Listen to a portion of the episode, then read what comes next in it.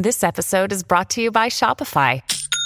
Forget the frustration of picking commerce platforms when you switch your business to Shopify, the global commerce platform that supercharges your selling wherever you sell. With Shopify, you'll harness the same intuitive features, trusted apps, and powerful analytics used by the world's leading brands. Sign up today for your $1 per month trial period at shopify.com slash tech, all lowercase. That's shopify.com slash tech. The future of music with, uh, well, he's the legendary host of the ongoing history of new music, Alan Cross, someone who's been covering the world of music for many, many years. Alan, uh, thank you so much for joining us once again. Uh, always appreciate your time. Happy New Year, sir.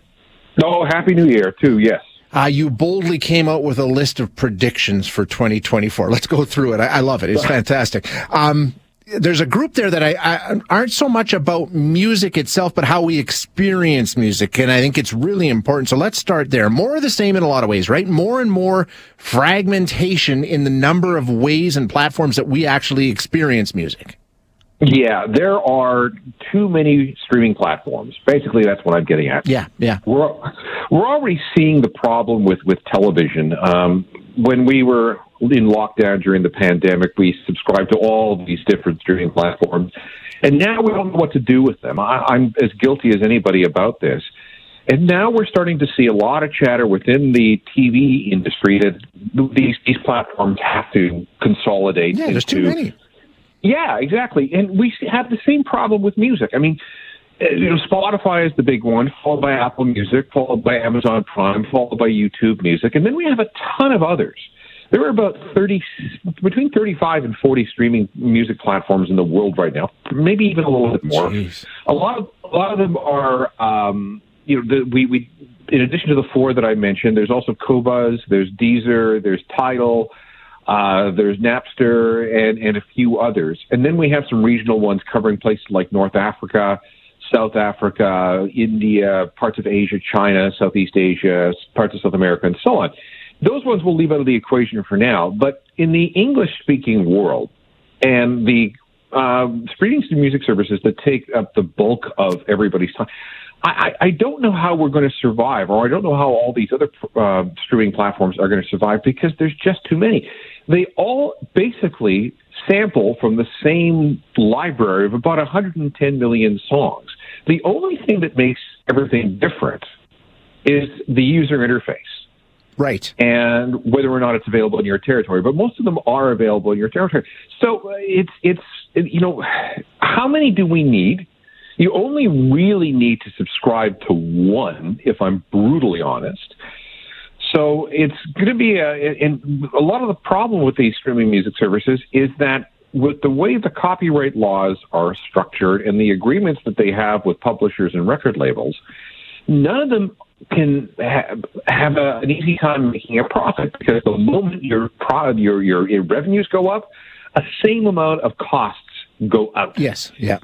So there's no way to get any sort of synergies or um, efficiencies or anything like that. So at some point, playing the long game in this is not going to work, and, and some of these these um, these streaming music services are going to have to either go out of business or they're going to have to consolidate, consolidate. with somebody else. Yeah, which makes good sense. Um, and and sort of part and parcel with that, you, you touched on it briefly there, um, is sort of not only how we listen to the music, but how we discover music. And I think back in the day, the radio station, that's what it was, you know, for people of our generation, Alan. They, you turned on the radio and they told us what was hip and what was happening, and we we went on that way. Now it, it's so different. Social media is big. There's this whole algorithm that is force feeding us stuff on all those platforms you talk about. That's only going to amplify, right? Right. And we don't understand how the algorithms no. work because they're always being tweaked. The problem really with, with an algorithm is that yes, it's good because it recommends music that you it thinks you like. The problem with an algorithm is that it only recommends music it thinks you will like. So you're caught in this big bubble of similar music. Yeah. Now, when you turned on the radio back in the day, you didn't know what was going to come nope. next, and that may lead you down. You know, it might be a rock station, a, punk, a country station, a pop station, whatever. But occasionally, you would hear something that took you in a completely different direction. And we have the problem today is, is that we're just being fed more and more of the same. So there's a certain amount of stagnation that's going on. You're absolutely right, and I think we all experience it. Especially I, I, sometimes, I look at that and I say, I, I, don't know where you're coming up with those suggestions. it doesn't make sense to me. Um, one of the when we talk about this technology, where does AI fit into it, Alan? I know you talk about this because we've had guests on saying, you know what, you can now basically have any artist sing any song. And where do you think AI? How big of a force will it be? Well, there, the panic over it will begin to subside as laws take uh, effect. I mean, we had the same kind of problem with synthesizers when we had, you know, early 1980s. There were musicians' unions calling for synthesizers to be banned because they were killing jobs for musicians. We had the problem with uh, drum machines. We had the problem with sampling when and everybody was thinking, "Oh my God, we're just going to have music that's been recycled from uh, older songs." It will die down. Um, laws and regulations will come into effect, and uh, AI will end up being some kind of, of tool, tool that will be a force for good. Now, that's not to say it won't be abused in, in unethical and illegal ways. That will happen. However, we will learn to deal with that from a, a, legal and ethical point of view.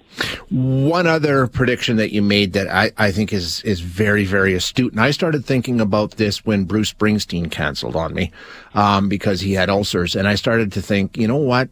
I don't know if Bruce will be back. We are going to continue to lose our musical heroes. We've seen it. Um, they're getting of a certain age now where you don't know if maybe this is the last time, right? Yeah, and there's no getting away. No, there isn't. No getting around this one. I, uh, you know, it's not going to be long before we we live in a world without a living Beatle or without Rolling a living Stone. Rolling Stone, except for Keith, of course, because yeah, Keith's never going to die. uh, but yeah, you know, every time, you know, there's always that period around Christmas where we we, we read about or hear about a bunch of musicians leaving us and you know, some of them are in their 70s and 80s and beyond. Some are in their 50s and 60s who lived a real rock and roll lifestyle, yep. and their yep. bodies are just giving out. So uh, after you know, rock and roll's been with us, you know, 70 some years. A lot of those have already departed, and a lot more are waiting their turn. And it's going to be really, really tough, especially on on boomers and Gen, Gen Xers yep. who've grown up with this music, grown up with these people, both on, on record and in concert and if they're gone, you know, especially when you consider how many of these artists have been on, are still on the road, uh, that's going to leave this giant hole for these generations. How are we going to make up for it? No, I think you're so right. And we're the generations that like to say there's been no good music since. Uh, so yes. it, it, you're right. It's a big void. Um, so you want to go and see them if you can. One thing you talk about, and boy, I hope we get a handle on this ticket prices. I mean, it's, are we going to get to a point where people just say enough's enough? I, I think so. It all depends on so many parts of the economy. But right now, since especially, well, since actually since the beginning of the century, artists and promoters have been pushing the the limits as to how much they will charge for a concert ticket. And they have found that we are willing to sacrifice an awful lot to see a top tier artist in concert. We'll spend hundreds of oh, yeah. thousands of dollars.